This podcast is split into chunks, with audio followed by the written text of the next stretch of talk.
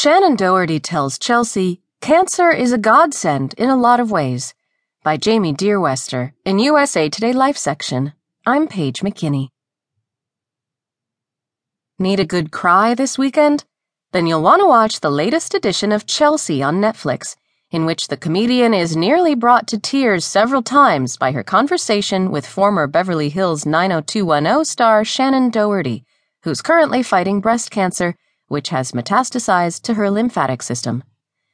Doherty, who's been documenting her cancer treatment on Instagram, hits Handler's sofa to talk about where she is with her treatment and how her illness has affected her sense of self. The 90210 star, who was joined for part of the interview by oncologist Lawrence Piro, says she's had a mastectomy, completed chemotherapy, and is about to start a six week radiation regimen that calls for five sessions per week. After that, she'll undergo more tests to see if she's finally free of cancer. If so, she'll proceed with a breast reconstruction.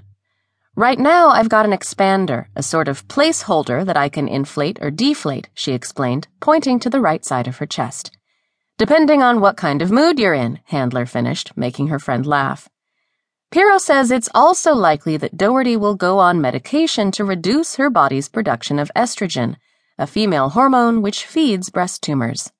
And while that may sound less scary than chemo or radiation, he says that treatment has its own negative effects. The problem with that is when you rob a woman's body of estrogen, you also take away some of her femaleness. And that manifests itself physically in some ways and emotionally in some ways, and you don't feel like yourself, Piro said. It's not trivial because how you define yourself in the world, how you relate to your partner, how you relate to other people in the world is wrapped up in that essence, which is partly estrogen driven. Neither Doherty nor Piro was ready to tempt fate and say the worst is over. I don't think either one of us wants to do some joyous dance and say we're out of the woods because we don't know, Doherty said. To go from that to a bad result would be devastating. To stay calm and level headed about it is sort of a safer way of guarding your heart. Later, Doherty got honest about the loss of her trademark brunette hair. Losing your hair is hard, she conceded. And then losing your eyebrows and eyelashes, I think that's worse than the hair.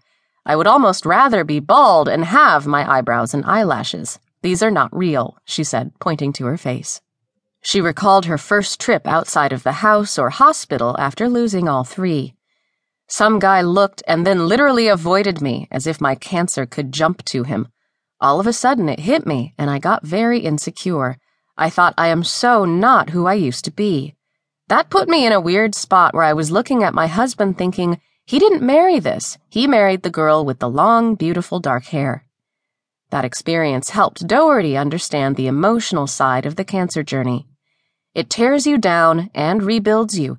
It remakes you so many different times. So the person I thought I was going to be or who I thought I was six months ago, is now completely different. And I thought that I was so brave or gracious this entire time, and really I was just hiding. After pausing to let Handler fight back tears, she continued. It was very hard and not humbling because I've already been humbled by cancer, because you're rethinking who you are and how you come to terms with who you are now. And then looking at your husband and going, like, dude, I'm so sorry. That would be photographer Kurt Iswarienko, whom she married in 2011. Kurt took his dedication and love for me and took it to a whole different level, she proclaimed. He has a career. We have to earn money, and I'm not working because of this. For him, the most important thing was I cannot work when my wife has chemo. He blocked off so much time for me. I couldn't have made it through this without him, that I know.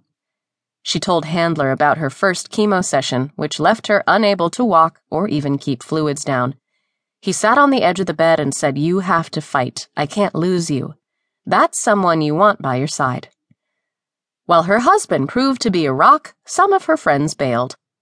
People went, Um, no, you're just not fun anymore. You're sick and you're not drinking. You talk about cancer, and I don't want to hear any talk about cancer. I want to talk about me. It was heartbreaking. But at the same time, that's when I go, God, cancer is a godsend in a lot of ways because, boy, did it clean house in my life. Cancer, she says, also took away her tough girl front. It's made her vulnerable and prone to cry at the drop of a dime.